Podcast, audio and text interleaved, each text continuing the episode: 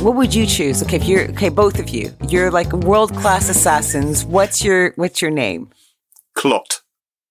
Oh, yeah, you'll get calls. Um, Dave. Mm, I don't know. Maybe Spike. yeah. Oh, Spike. See, Spike. I think I'd go for something else. I'd go Foofy. Foofy. Is that the sound as the bomb go? Smashing Security, Episode 347 Trolls, Military Data, and the Hitman and Her, with Carole Theriault and Graham Cluley. Hello, hello, and welcome to Smashing Security episode 347. My name's Graham Cluley. And I'm Carole Theriault. And drum roll, please, because it is once again podcast royalty joining us in the podcast pleasure palace. It's the Cyberwire's Dave Bittner. Hello, Dave. Well, hello there. Happy to be back. Ah. Wonderful to have you back. You uh, you've been here what was it about six weeks ago or something like that. Something like that. Yeah, not too long. That's perfect. I love that. Before we kick off, though, let's just thank this week's wonderful sponsors Kolide, Panoptica, and Vanta. It's their support that helps us give you this show for free. Now, coming up in today's show, Graham, what do you got? I'm going to tell you the tale of the Hitman and Her. Ooh, okay. And what about you, Dave? I'm going to tell the story of data brokers selling information on U.S. service members. And uh, I'm going to touch upon whether or not this is the best way to deal with online trolls. Plus, we have a featured interview. The CEO, aka head honcho of Kolide, Mr. Jason Meller, will come and help us digest his latest findings from their 2023 Shadow IT report. All I can say is some of the results are shocking. All this and much more coming up on this episode of Smashing Security.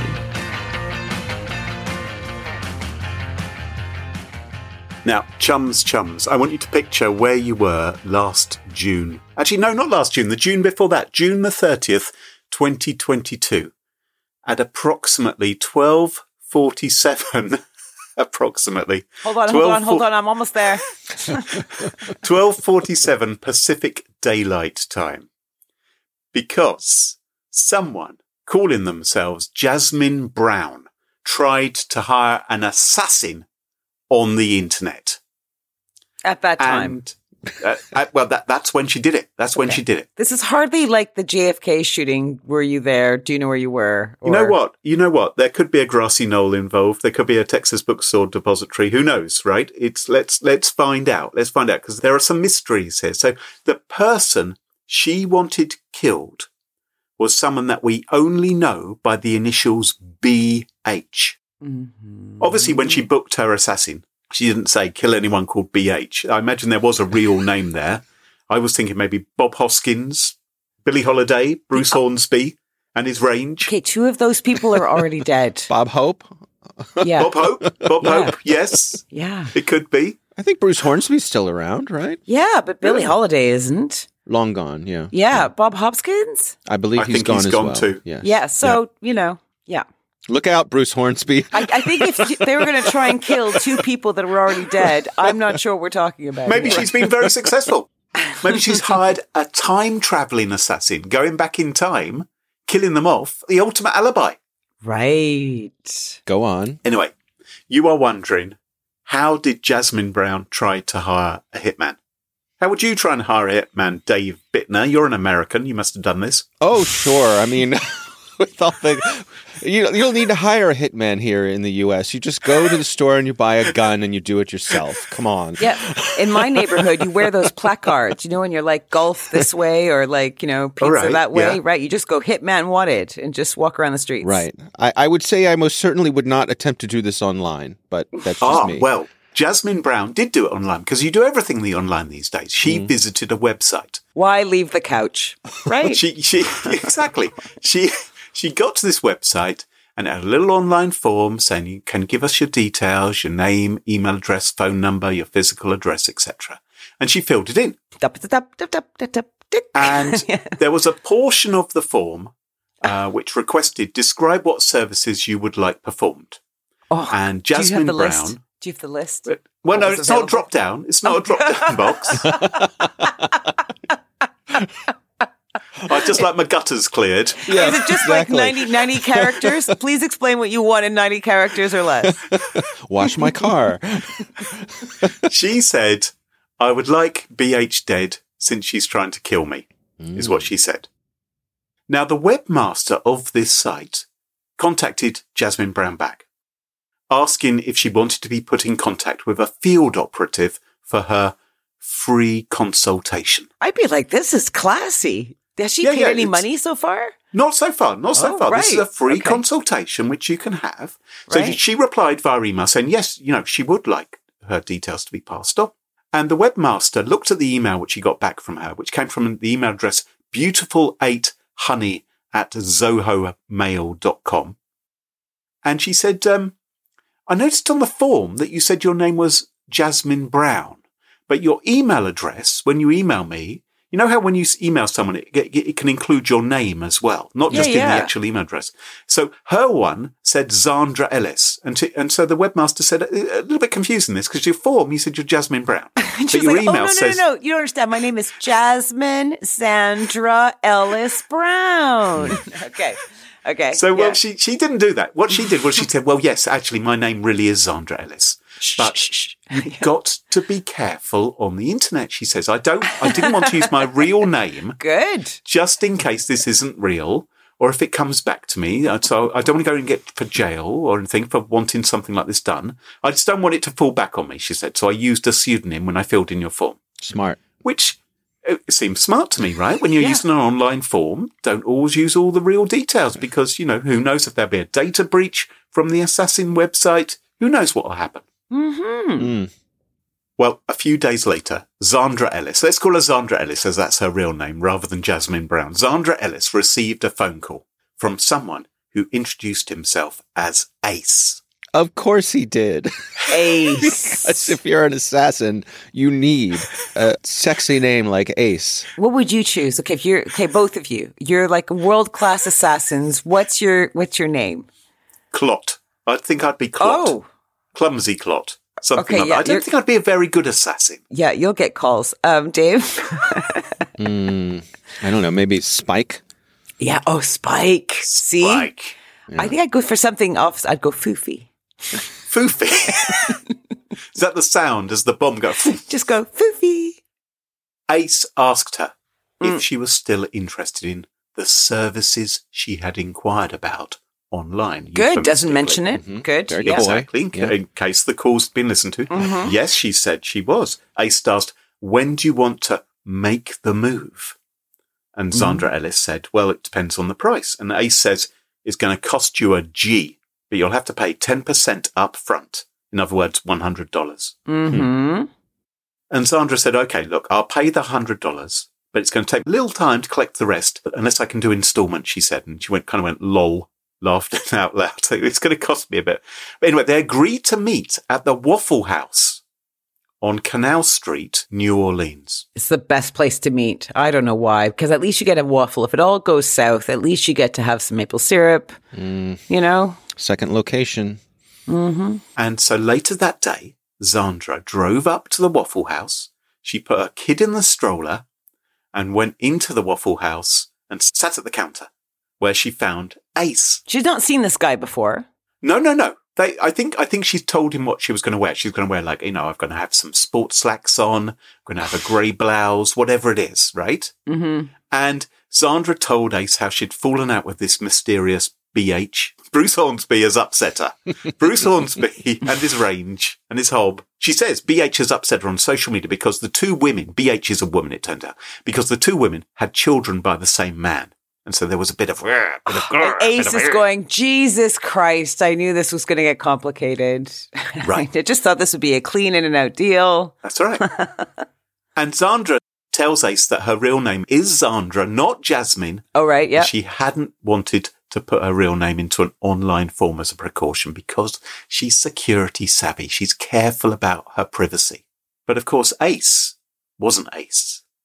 Oh, oh, he wasn't christened Ace. okay. No, no, that isn't his real name. No, no, no. He's using a pseudonym as well, unbeknownst to Zandra Ellis. He is actually FBI agent Michael Heimbach Jr. Mm. And he had been contacted. They have a lot of that in America, I a lot know. of juniors. He had been contacted by the webmaster of rentahitman.com, which does exist, but rentahitman.com is a parody website that pretends to help you find a hitman. So this woman had gone to this fake website, which is just a joke. Yeah, hey, you. Yeah, you looking for a hitman? You got an issue that needs resolving? Uh, look no further than Rent a Hitman, your point and click solution. Yeah, we're on the World Wide Web. Not the deep web, not the dark web, the World Wide Web. And, and uh, you know, tell them Guido sent you. Surf down to the bottom of the page, fill out the web form, and submit it. And I'll tell you, I'll personally put you in touch with one of our over 18,000 field operatives that we have worldwide. And your security and, and privacy is important to us. And we are 100% compliant with HIPAA, the Hitman Information Privacy and Protection Act of 1964. So check us out, rentahitman.com. That's a pretty clear marketing message. I think a lot of companies could, you know, learn from that. They, they could, if they're in this business, you could just cut and paste it. Yeah, right. They've got testimonials on their website. Fernando M. in Kansas, for instance, he says, My business schedule is too busy to get my hands dirty with human resources issues, so I consulted with Rent a Hitman, and they handled my disgruntled employee issue promptly while I was out of town on vacation. Gracias, Rent a I Hitman. thought you were going to say human remains issues. okay. So, so they, they, they underline that the dark web, they say, you don't use the dark web. If you're looking for a hitman, they say, for nefarious deeds, because the dark web, they say, is full of potential risks. It's got viruses and fraud is rampant, they say. There's no guarantee of privacy on the dark web, according to rentahitman.com. Your information could be leaked, including to law enforcement, they say. So they claim they are completely safe and secure. But of course, when people make inquiries on their website, they just pass them over to the FBI. People who haven't realized it's a joke. Okay. Wow. This is what's going to really annoy me about your story. Okay. Who is BH? Well, obviously it's Bryce Dallas Howard. Oh, Bryce Dallas. Hu- Yes, she's alive, right? Yes, she's a BH, right? Is there anyone else? Alive? Bill Hicks, dead for a long time. God, Bill Hicks. See, I think this is a conspiracy theory. Everyone with a BH is dead, apart from Bruce Hornsby, who may, I've, we haven't researched. Maybe Bruce Hornsby is. Sorry, Bruce, if you're out there. Hmm. Zandra Ellis has now been jailed for 18 months for various crimes, primarily which are being really, really silly on the for internet. For failing, for failing to hire a hitman. for failing, but for succeeding in being a complete plonker when it comes to her online privacy. Why couldn't she have come back and gone, duh, I know it's a parody website. I was spoofing the spoofer, obviously. Yeah. Oh, Crow. Very clever. Wouldn't now we you? know you're. This is. Yeah. Is this what you do every time you commit a crime? You just say, duh, this is modern art, which I'm doing. This is just a joke. Performance art. Dave, what's your story for us this week? My story this week comes from the MIT Technology Review. This is an article written by Tate Ryan Mosley, and it is about how some sensitive information about U.S. military personnel is being sold by data brokers. And this is based on some research that was done by Duke University, uh, which was uh, partly funded by the U.S. Military Academy at West Point, which is our, our Army military academy here in the U.S. Um, so what they found was that they could go to a variety of data brokers and specifically request, give me what you got for folks who are in the U.S. military. And they could buy those records for a- as low a price as 12 cents per record. What? Right. And what, what, what information do they have though? For you, what do you get for your 12 cents? Well, uh, the, the basics, name, address, uh, Yeah. rank, serial number, you know, that sort of stuff. Um, but also, uh, some of these brokers sell things like location data, right? Where, Right. where were you? Uh, How, how much money do you make? Uh, How many kids do you have? What's your, uh, religious information? What's your health? things like that. Is- this is not with the military's blessing, is this? No, no, no.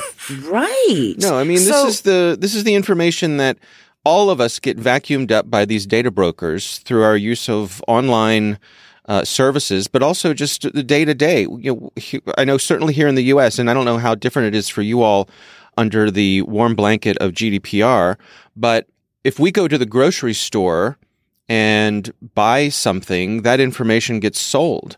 Our credit card companies sell our purchasing information. So there's all kinds of stuff that even if you're even the usual suspects like Facebook or Google, you know, who are selling things, they there, there are many different avenues by which this information can be gathered up and then bundled together and then sold for the low low price of 12 cents. So yeah. this is all legal. Presumably, these folks have uh, signed off on a EULA somewhere that says you permit us to gather this data, bundle it up, and sell it. Um, but there are concerns that this could be a national security issue, particularly with things like location data, because Yes. what if what if I'm someone in the military and I have a security clearance and someone tries to blackmail me uh, based on the fact that I've been visiting uh, a cancer treatment center and perhaps the information about my medical condition could affect my career or affect the, the government's willingness to maintain my security clearance. You know, thing, things like that, um, where people could get blackmailed with this information, that could provide a, a, a national security issue. I'm curious what you all make of this. I'm just surprised first that the military wouldn't have like, you know, mandated pseudo anonymization for exactly the points you just mentioned. But also, uh, this must be state by state because some states are much better with anonymizing data that they sell on. Some are. Is it that this data came from the military, though, or is it the individuals inside the military who've shared their data and maybe shared their occupation and who their employer is? Yeah. And then those huge databases are being sort of carved up and sold. And it's like, oh, well, we, we can do a little search query and find out everyone who works for the military. Is that how it's getting out there? So it's, it's almost beyond the control of the army, isn't it? Exactly. Exactly. Right. It- it is the side effect of the, the modern society in which we live, where all of this information is being gathered up and bundled up every day. And so you can do a search or you can make a request based on what someone's occupation is. And you can say, give me everybody in the U.S. military. Uh, yeah, wouldn't surprise me, and I, I, I'm speculating here, but it wouldn't surprise me if you could say, give me everyone in the U.S. military who has a security clearance. it would, Yeah. it would give you a, a quite a list. Just grab the Strava information that they've been leaking. Right.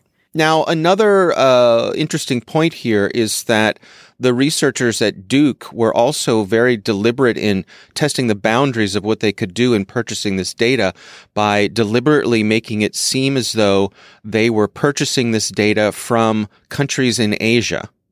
So that they were outside of the United States and they were interested in buying data about U.S. military personnel from outside the hmm. United States, specifically from a country that would be considered to be one of our adversaries. And they mm-hmm. were able to buy the information with no resistance, no friction whatsoever. There, there was very little, if any, vetting as to who's buying this information. Yeah, cross the pond on the little gray lily pads within legality and Ill- illegality or ethics and lack of ethics. Yeah. But I think the, the main thing here is that it, it points to the fact that here in the U.S., we have no federal data protection law. Um, there's nothing preventing these companies from doing it. It's completely legal. And we are desperately in need, in my opinion, of something to put some Yeah. guardrails on this. And something like this, where you can make a good case for there actually being a national security issue, maybe that's something that folks can get through Congress and we could see a, a real movement when it- comes to data protection and privacy.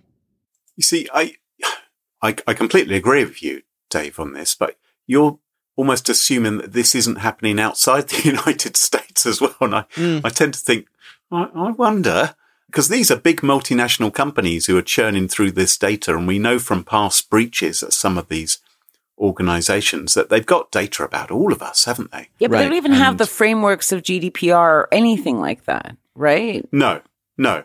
But Some some states have tried, but federally there's Sweet FA. Right.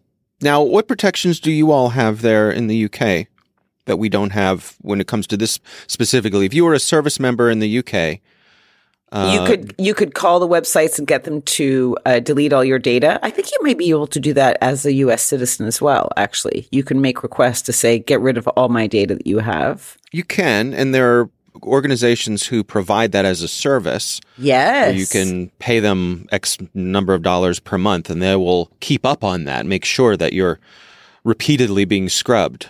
Hmm. but in these particular cases, you wouldn't necessarily know which organizations have your data. Right. I mean, if if it's you know companies like Equifax, for instance, you, it's not as though you actually have a personal relationship with them, but they are collecting data about everybody. Yeah, and you have no choice. Because you you do say you you want to buy a new car you go on one of these comparison Right. you know insurance websites that you give all their data they fire it off to everybody. You have no idea who has it and who doesn't. And mm-hmm. so maybe the only way to manage it is with a third party company that does all this. But how sad is that you know? Why aren't these companies mandated? If no one's come around here in the last three years we ditch the data unless there's cash in there i suppose Yeah, it's all, I mean, it's money. That's what it is. The data brokers, as Graham said, these are huge companies now. And so they have a tremendous amount of lobbying power. They mm-hmm. hide behind the EULA. They say, listen, we're only doing what people agreed that they would allow us to do. You, you agreed to let us sell all this information about you, which of course is absurd because no one in their right mind spends time reading any of the EULAs. We just want to use the service. So, but that's the gap here that needs to be closed. Mm. What are you going to do about this, Dave? Well, I'm going to go to rentahitman.com and, uh, and tell them that I want them to go after the heads of all of these data broker companies, and we'll we'll end this once and for all. Do, do you think that's a good plan? Do you think that'll work out for me? it's a good way of getting the attention of the authorities and just claim it's performance art There you go. uh, if, if they give you any trouble. right? Yeah, yeah. Done. Done.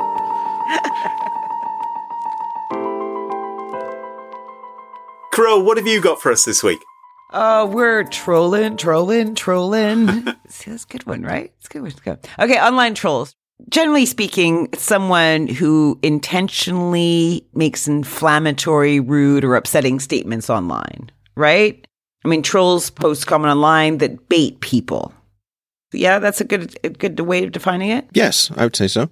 Yeah, you know, the game plan to typically elicit a strong response from a victim or onlookers or whatever, message board, doesn't matter.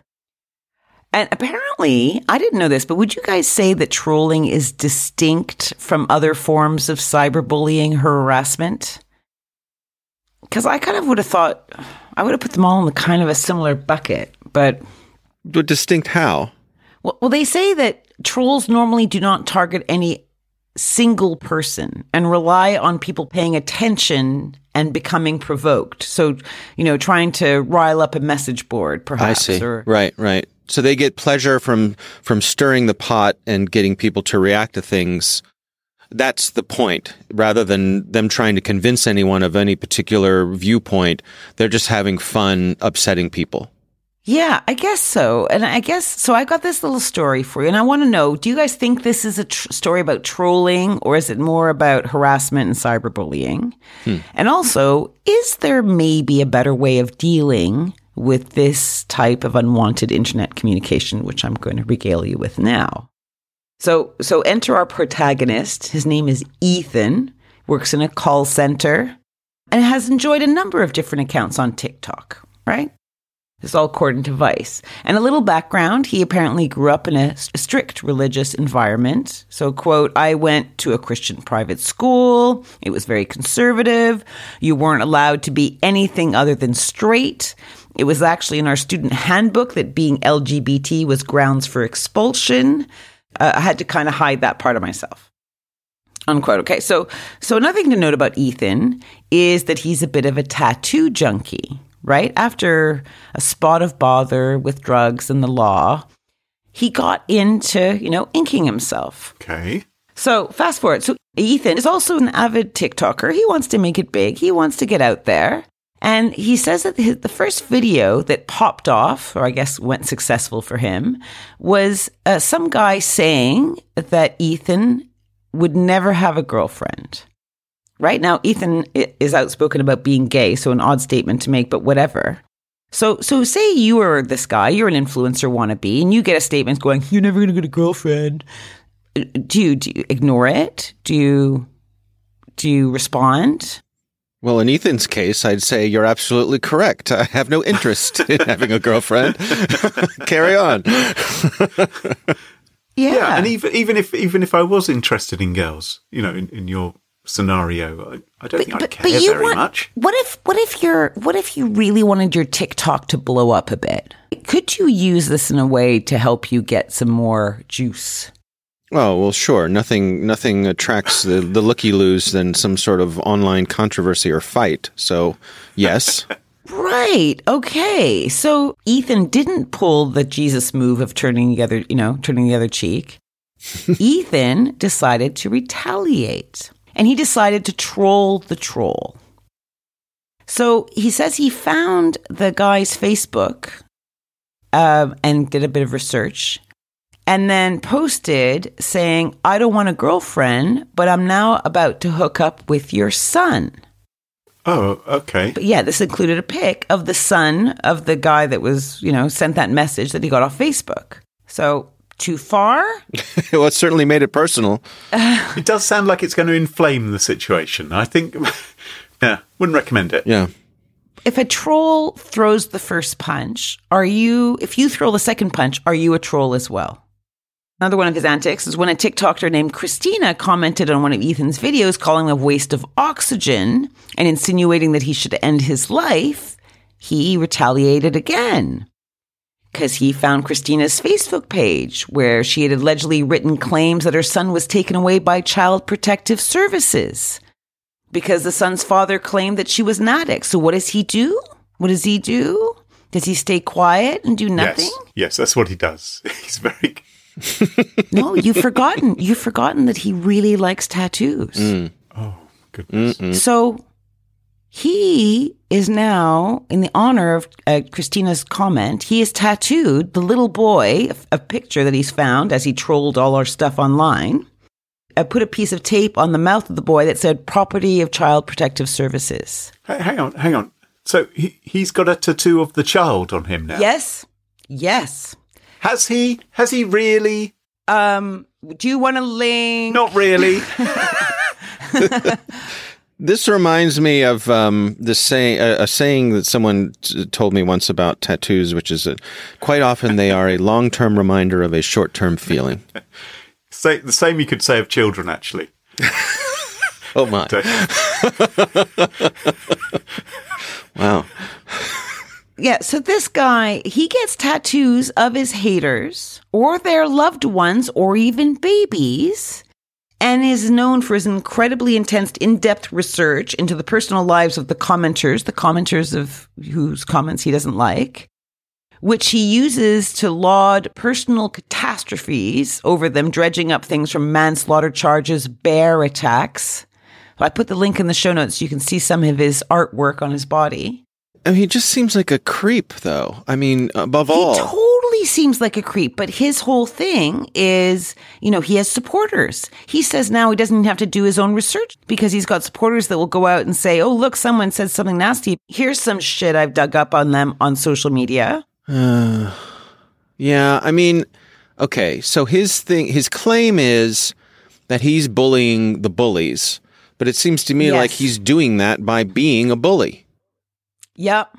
Yeah. So, Where does it end? Yeah. right, Yeah. right. I, I don't, I don't think that's a, a good justification for what he's doing here. He's doxing people. He's taunting them. He's bullying them, but he's he's hiding behind the notion that they struck him first. It's that thing. Don't you ever start a fight, but you better finish it. That sort of Yes. attitude. Could not anyone who's intending to troll him actually fill their social media with fake photographs of people who aren't their children or aren't their loved ones or whatever? Oh, and what? then- Troll the troll. Yeah, troll the troll the troll. Exactly. I'm just thinking we could we could we could go round again. Yeah. so he gets tattoos of of different people, maybe. Looking at the pictures that you've shared here, Carole, it looks like he's running out of surface area. Well, that's one of the questions Vice asked. Vice is like, what's going to happen when you run out of untapped skin?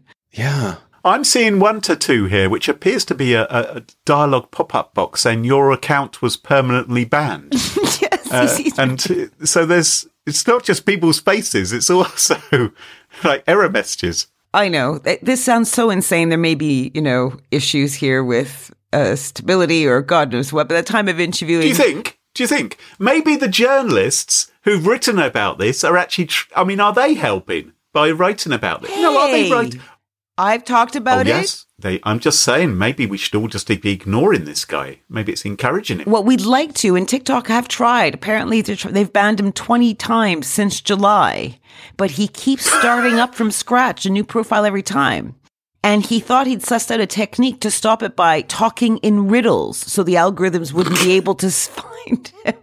But even while writing this, he's been banned twice more just after hitting 246,900 followers. Talk about performance art. because people want to see him cover himself with ink, right? People are disgusting. Well, They're just like, ink yourself to death. We'll watch. Who's the tattooist making all the money out of this? There must be some guy who's sweating his guts out. yeah. Do you think they're doing it for free? For free sponsorship on the show? Oh my God. What happens when his 15 minutes of fame are up and people move on? I'm just trying to imagine this guy walking into a job interview. Cover up makeup is getting better and better every year. I don't think people should judge based on someone inking themselves, but I, I, I, I can't imagine anybody not having a little bit of pause looking at the degree to which this gentleman has covered himself with all sorts of markings. So it, yeah, with babies saying CPS, and they're basically right. yeah, like it's not right. even just that he's covered in ink; they're just all horrific messages of revenge. Bit of a red flag, yeah. A bit of a red flag. Girlfriends out there, maybe not one to you know jump into bed with. Okay, onwards. But he doesn't want girls anyway. oh yeah, that's right. Boyfriends, stay away. Yeah, whatever. So what what's the end game here, Carole? What I mean, what, I I I don't mean to say what's the point, but don't, um, don't incite trolls. Don't troll trolls, and don't troll trolls who troll. Don't feed the tro- okay. Don't feed the trolls. That's yeah, good. St- yeah, stay away from the trolls.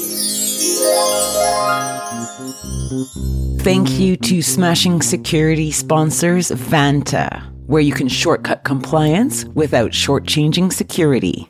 Expand the scope of your security program with Vanta's market leading compliance automation. Vanta's 5,000 plus global customers report saving over 300 hours in manual work and up to 85% of cost for SOC 2, ISO 27001, HIPAA, GDPR, custom frameworks, and more. And with Vanta's 200 plus integrations, you can easily monitor and secure the tools your business relies on.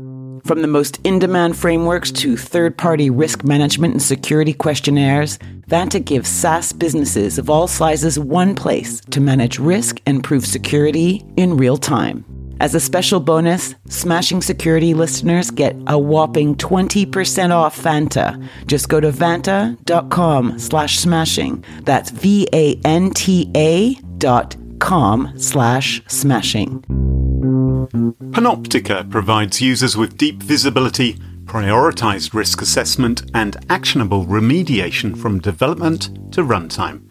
This comprehensive cloud native application protection platform, or CNAPP, provides an essential holistic view to secure the entire cloud application stack seamlessly. With integration of security into the DevOps and CI CD pipelines, Panoptica fosters a security first culture and allows users to detect and resolve security issues at every stage of the development life cycle. Get more information. Go and visit Panoptica's website at panoptica.app. That's panoptica.app, A-P-P, and thanks to Panoptica for supporting the show.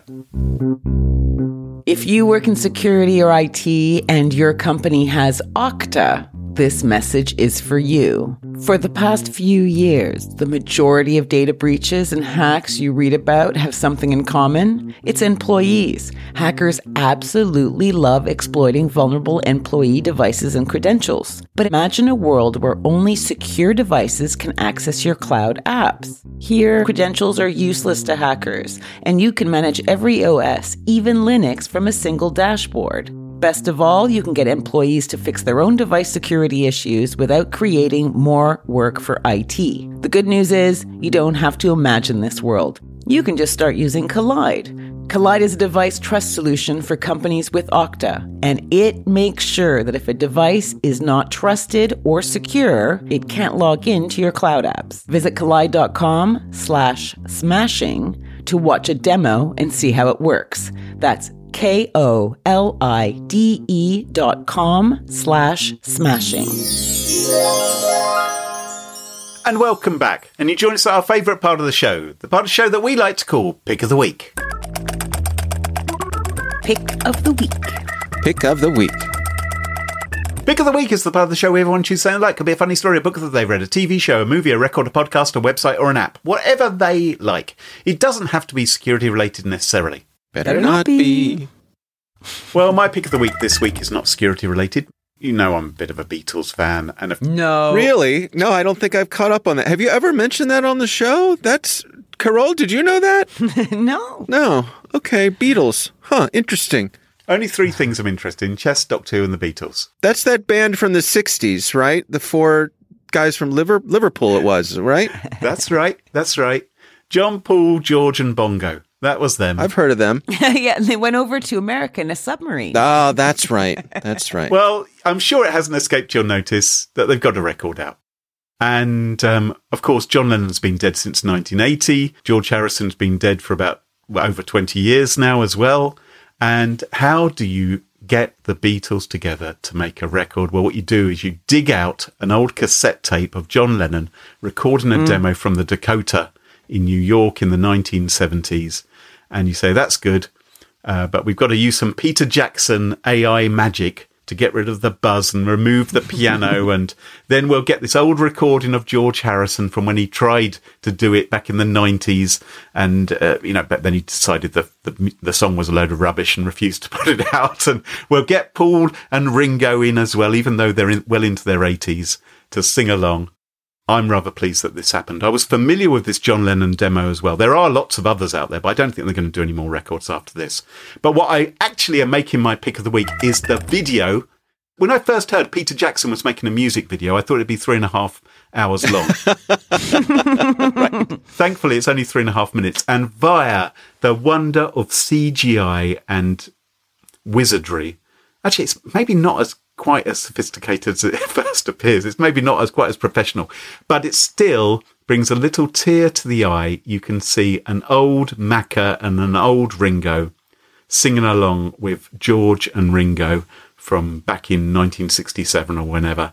And um, I found it rather lovely and moving. And that is the song Now and Then, which I believe is racing to the top of the UK charts, albeit probably only for one week. But well done to them for having their first number one hit since 1969. I was pretty impressed. and that is my pick of the week. You don't think it has to do with anything with like a huge marketing budget as well? Well, No. it's. I think this was mostly Paul McCartney wanting to do mm-hmm. this because he, he has a bit of a chip on his shoulder as to how the world views his relationship with John Lennon, and maybe they actually liked each other much more than the world apparently thinks. I think Ringo wasn't bothered at all, judging by his drumming track and the fact that he appears not to actually be in the same room as Paul McCartney. I think there's some green screen involved when you see them singing next to each other. I think they're not in the same room. But uh, but the but the video is really cute. It is very cute. It struck me as a little bit odd, but but mostly cute. Um, I, there was something ever so slightly unsettling to it to me, but mostly cute. Um, but the other thing I wondered about was that because you know they had to get Yoko's sign off on this, and so Yes. what was that like? Yes, absolutely. You don't love Yoko? Why don't you love Yoko? Why don't I? I don't, I don't like Yoko. Okay, but It's if, only if she, an if hour-long she came over and said, "Graham, hug me," and that way you've hugged John Lennon. But you can't just go around hugging people, Carole, believing that you're hugging somebody else. It doesn't really work like that. So you would say no, no hug. Well, it would say no depends. if hug. she's nice to me, then maybe I would give her a little Oh, hug if I liked she her. was nice to I mean, you. look, this is But a you're- whole different podcast where we can talk about Yoko if you want to. maybe it's not appropriate for pick of the week. Okay. It's Graham's Beatles podcast. Yes. Oh, wouldn't that be wonderful? Oh, Graham, you should. Why not? Maybe, maybe, maybe there's a lot of people starting new podcasts these days, aren't there? Dave, what's your pick of the week? So my pick of the week uh, was actually recommended to me by my youngest son, Jack. And what I'm recommending is a particular episode, episode three of the series The Last of Us. And the episode is called Long, Long Time. Are either of you familiar with the series The Last of Us? I've heard of it, and I, I know people quite like it, but I don't know. I've never watched it. So it, it's a zombie apocalypse series. The premise of the show is that um, there are some um, mushrooms, mushroom-like cre- uh, creatures, whatever mushrooms are. Mushrooms. Um, what do you call them? Uh, they're not a, Fungus. fungus. Yeah, thank you. Fungus among us. Yeah. They're they're fungi that have uh, shifted to be able to be supported by humans and take over humans. Like it turns humans into zombies, and so it's a zombie apocalypse story. Um, now, I had my fill of zombie apocalypse stories with The Walking Dead where I enjoyed the first couple seasons of The Walking Dead. I thought the whole notion of what do we do when everything goes wrong and now we have to survive was very compelling. And then over time, my sense was The Walking Dead just kind of turned into torture porn where it was just, Whoa. how can we make these people miserable? It, And it was very gory, wasn't it? I mean, it was technically well done, but it was, yeah, I, it's not something I like to watch. No, I had my fill, and so after a, a few seasons, I I uh, bowed out of that, and so I, I was not interested in The Last of Us because I thought "Ugh, more zombie apocalypse. I I don't need that anxiety and stress when I'm watching things, and also I have a hair trigger startle reflex, and so I don't like to be scared.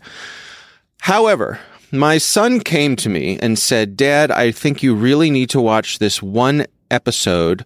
Um, yes, it takes place within this zombie apocalypse, but it is really a love story. And it is. It is uh, what I believe is referred to in the industry as a bottle episode, which is where they keep things self-contained in a very uh, limited number of locations. Partly it's for saving money on production, but it's like a little side story uh, from the main story. Yeah, it doesn't impact the main story. If you, that's the one you miss if you want to keep up with the plot. But Right. But in this case, this is the one you watch if you don't want to see Right. the rest. and I have to say, it is one of the most beautiful hours of television I think I've ever seen. Um, it is a love story. Um, Nick Offerman uh, and uh, Murray Bartlett are the two actors who play these characters, Bill and Frank. Uh, and this zombie apocalypse brings them together. Um, they fall in love, and the episode tracks them over time, over quite a long period of time, their relationship, how it grows as they get older, as they take need to take care of each other, uh, and ultimately through the the end of their lives. Um, but it's really quite beautiful, and um, so I, I, I highly recommend it. Uh, this is a gay relationship, so if that's something that uh, is not up your uh, alley, then you, maybe you want to avoid it. But on the other hand, if it's something that's not up your alley, perhaps you should watch it. Give you better appreciation for th- this sort of thing. So um, did you cry? I did shed a tear or two at the end. It's Oh. it's quite lovely. Goodness. Yeah. Yeah. It's it's beautiful. So uh, again, it's The Last of Us, episode three. It's called Long Long Time, and that is my pick of the week. Ah. I remember when this was first aired, actually. I, although I haven't seen it, I remember people were saying it was absolutely magical and Mm-hmm. really heartbreaking. So people did single this particular episode out and said it was a fantastic piece of drama. So super duper. Carole, what's your pick of the week? Uh, I have a fabulous one too. It's an immersive audio drama called Celeritas. And it's not about celery, Graham, but space travel. And it's not Yes. new. It came out in 2021, but it's new to me. I just found out about it. And I literally stayed up till 3.30 one night last week, utterly gripped by it. And there's 10 episodes. So they're short. They're about 15 minutes each. But on the surface, this is a story um, of the first manned light speed flight with astronaut Captain Owen Keating. And surprise, surprise, things don't go to plan. And we follow our astronaut's desperate attempt to stay alive long enough to figure out what's going on, both with him and everything around him. But uh, what makes this super great is there's these intense scenes of drama and like things going wrong. And then they are juxtaposed by these scenes of complete isolation uh, where he's trying to relive, relive some of his terrestrial joys and horrors, like just reliving his life in this kind of weird bubble. And it's all beautifully woven together by this kind of transcendental music from uh, bands like Illuvium and Stars of the Lid and A Winged Victory for the Sullen. So these are some bands that help play it. But the this the audioscaping of it, I just found remarkable. I loved it. Uh, so fans of their great audio dramas uh, that have a little sci-fi penchant with a bit of introspection, this is for you. Celeritas, it's from Realm. Get it wherever you get your podcasts. And that is my pick of the week. Carole, I am impressed because you have such a broad taste when it comes to podcasts and audio drama. You're always coming up with recommendations, and our listeners, they'd do well to check out a lot of your recommendations, wouldn't they? Oh, a lot of them do. A lot of Yeah. them do. But yeah, some that are thinking, oh, whatever, whatever, you should, because there's some really good ones. I got a good curated list. We should make a book of it, Graham, for a little Christmas book. We have got a list. If people go to the Smashing Security website, there is a pick of the week page where we have the archive of past picks of the week. So if you are ever stuck for something to check out, then that's a good place to go and have a look. yeah. Terrific. Now, Carole, you've had an interesting conversation with uh, Jason at Kolide this week, haven't you? Yes, I did. It's a fabulous talk, and he reveals the findings of his recent report. I was surprised. He was surprised, but they have an answer to the problem. Check it out.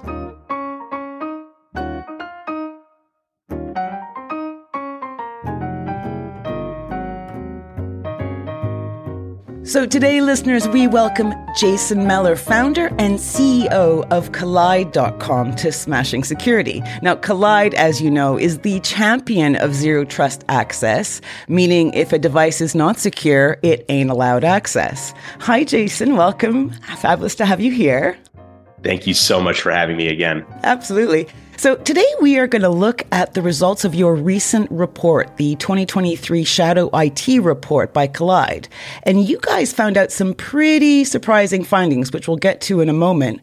First, I thought maybe you could set the scene for us, Jason. So, you guys surveyed how many people? Why did you decide to do it?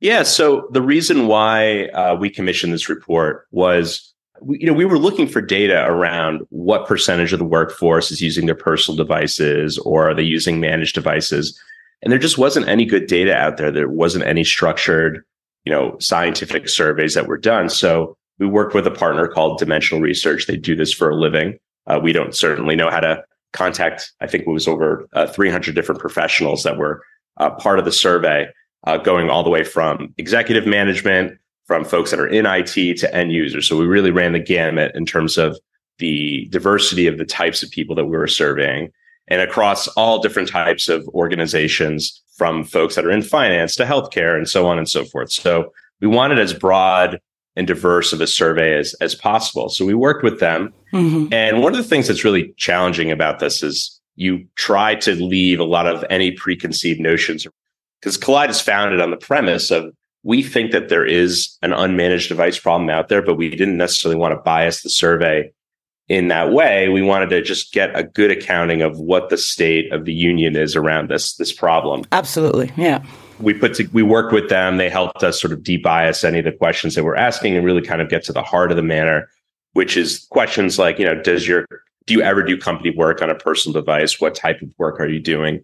So on and so forth. Mm-hmm. One thing I'll just say for anybody out there who wants to do this type of survey or commission their own, the thing that's really always hard about it is you get some of the results back and you're like, oh, I wish I had a- asked one more question Yep. on top of that. But we we had at least the foresight to ask, I think, some really interesting questions this time, which I think produced a really interesting report, which we put up for free on our blog. Fantastic. So, what did you guys find?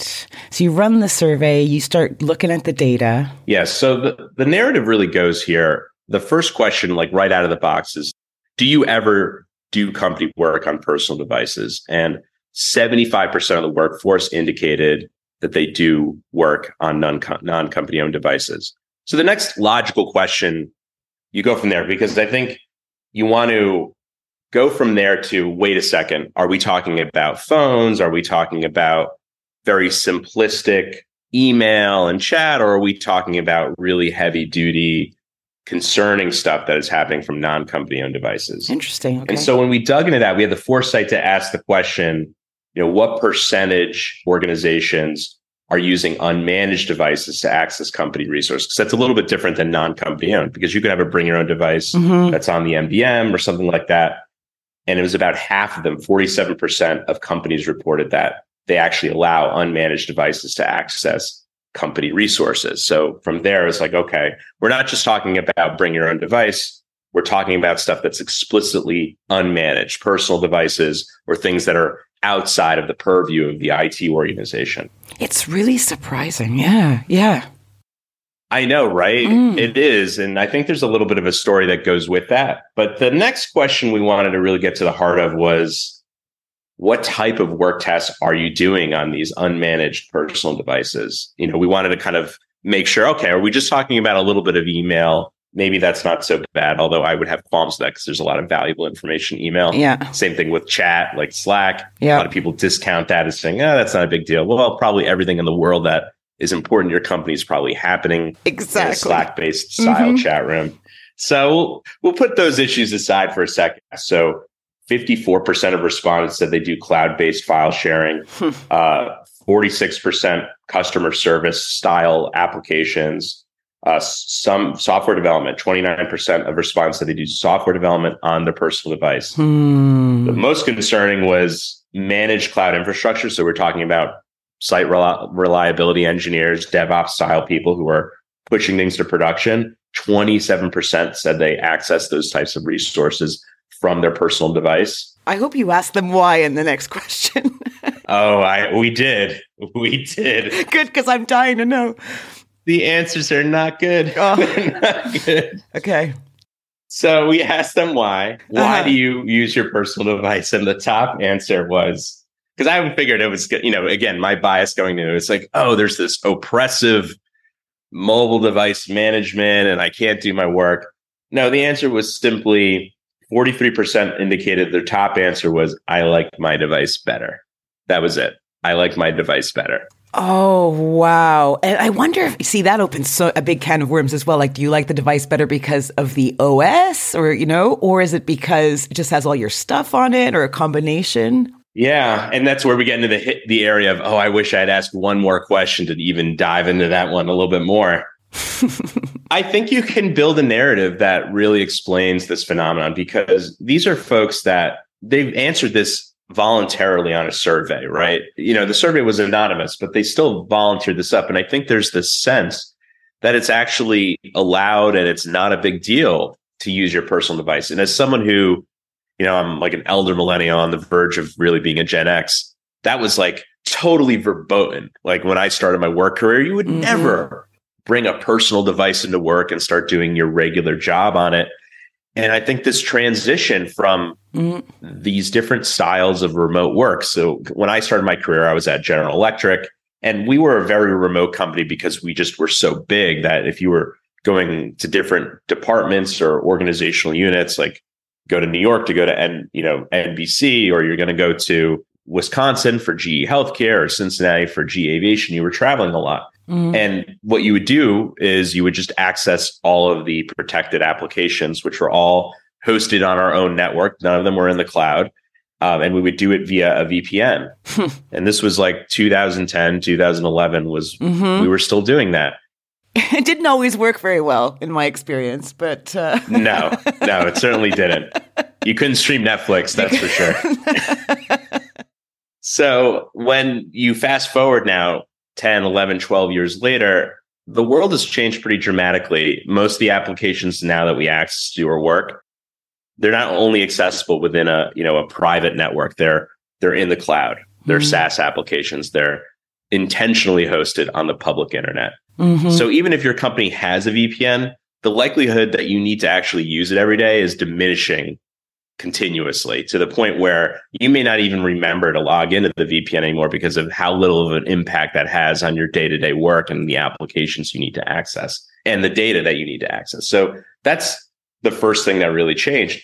The, the second thing that really changed was that folks, once they were working from home and we now have this new population of people that are new to working from home, they just tried it out. They they got their personal laptop, which was, by the way, probably a nicer laptop than the one that they were provisioned. It was probably like a brand spanking new MacBook Pro that they're using for their personal life and this sort of janky, you know, three year old PC on some horrible Intel thing that they, you know, doesn't work great. So now they're using a, a much better computer because they they chose the one they chose for themselves, and they find, hey, I, I can access all of my stuff, and I can even log in via Okta or all the other you know SSO environments that I have. I'm not really prevented from doing this, and because I'm not prevented, perhaps it's fine for me to do that, or at least I have the ability to say if I do get in trouble that, oh, I, I didn't realize this. If this was something that the IT team didn't want me to do, wouldn't they want to stop me from doing that? And they're not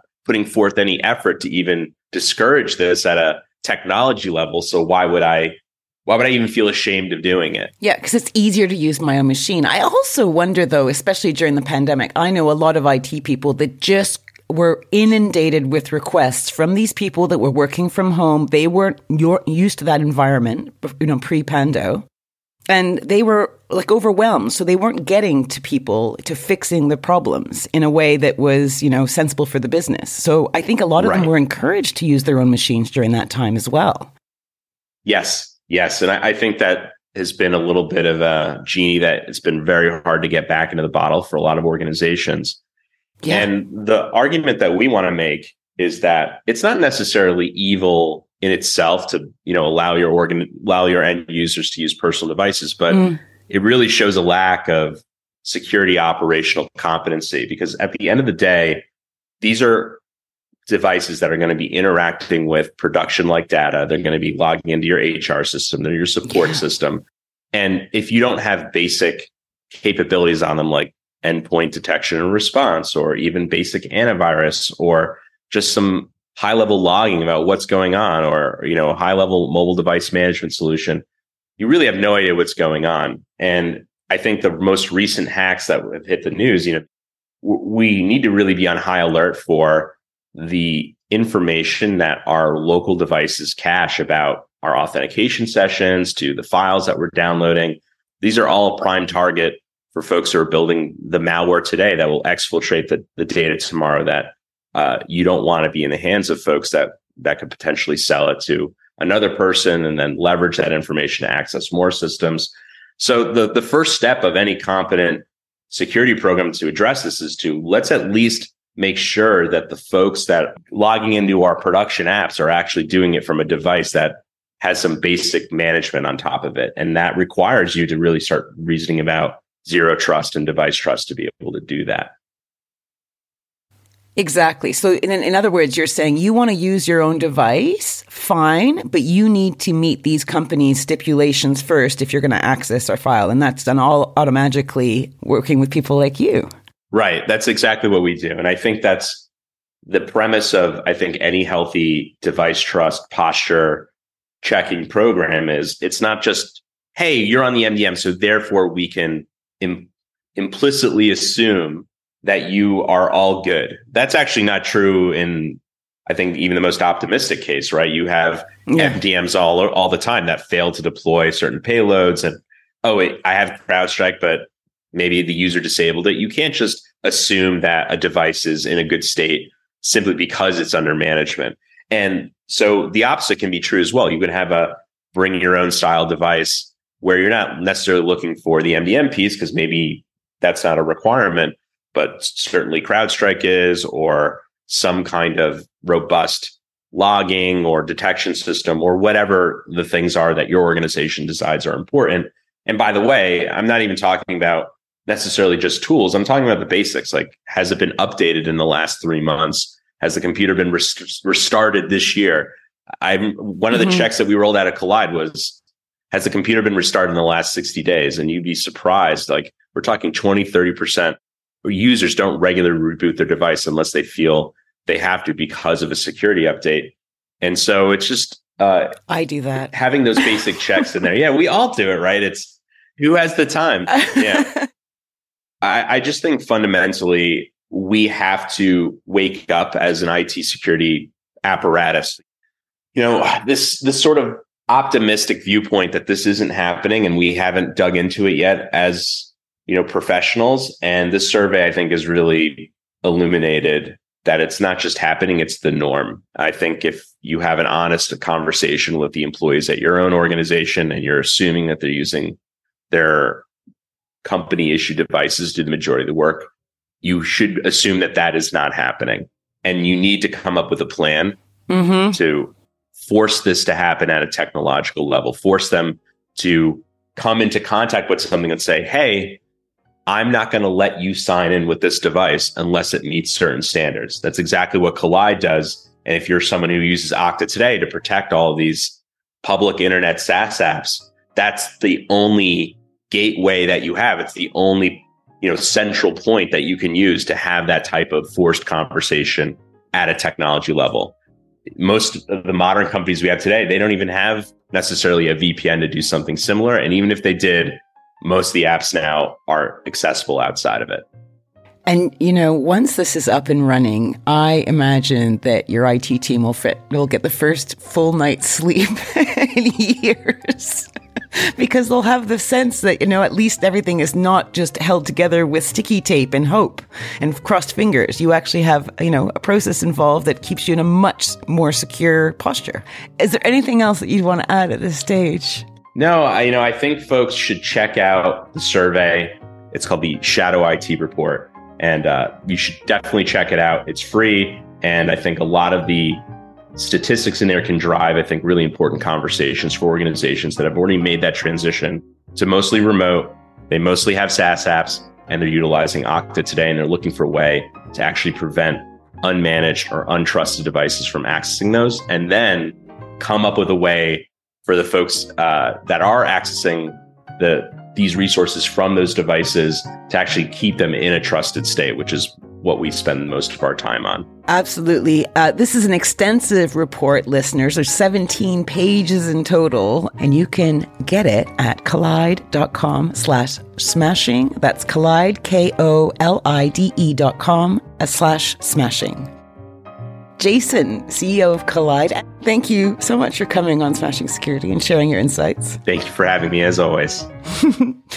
Brilliant.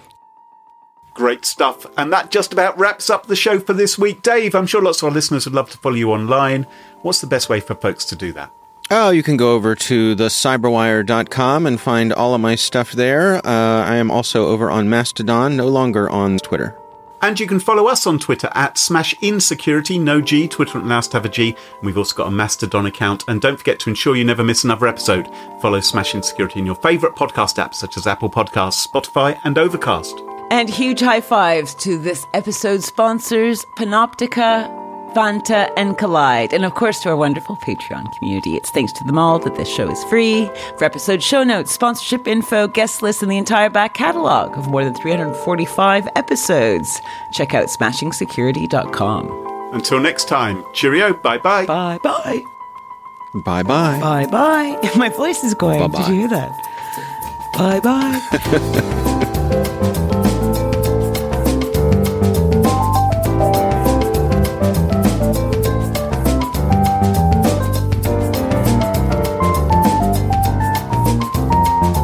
Carole, I am so disappointed that I wasn't here on the episode that you talked about licorice pizza. Oh, really? Because you hate it. I hated that movie. Oh. I didn't like the premise of it. It sounded kind of creepy to me. It's not creepy. You should watch it. Ah, it's you so don't great. think it's creepy? She's a bit old for him. 25 year old woman with a 15 year old boy. Yeah. You think that's not creepy, Carole? Glad I didn't know you then. Oh, right. Okay. So what? We don't watch anything creepy. We don't read creepy books. We don't expose ourselves to creepy art because we want to live in a weird freaking echo chamber of nothing. Okay. Well, Well, there's good creepy and there's bad creepy, and I thought licorice pizza, and and it's nothing to do with the creepiness actually. Creepy crawly, Creepy crawly, Creepy Crawley.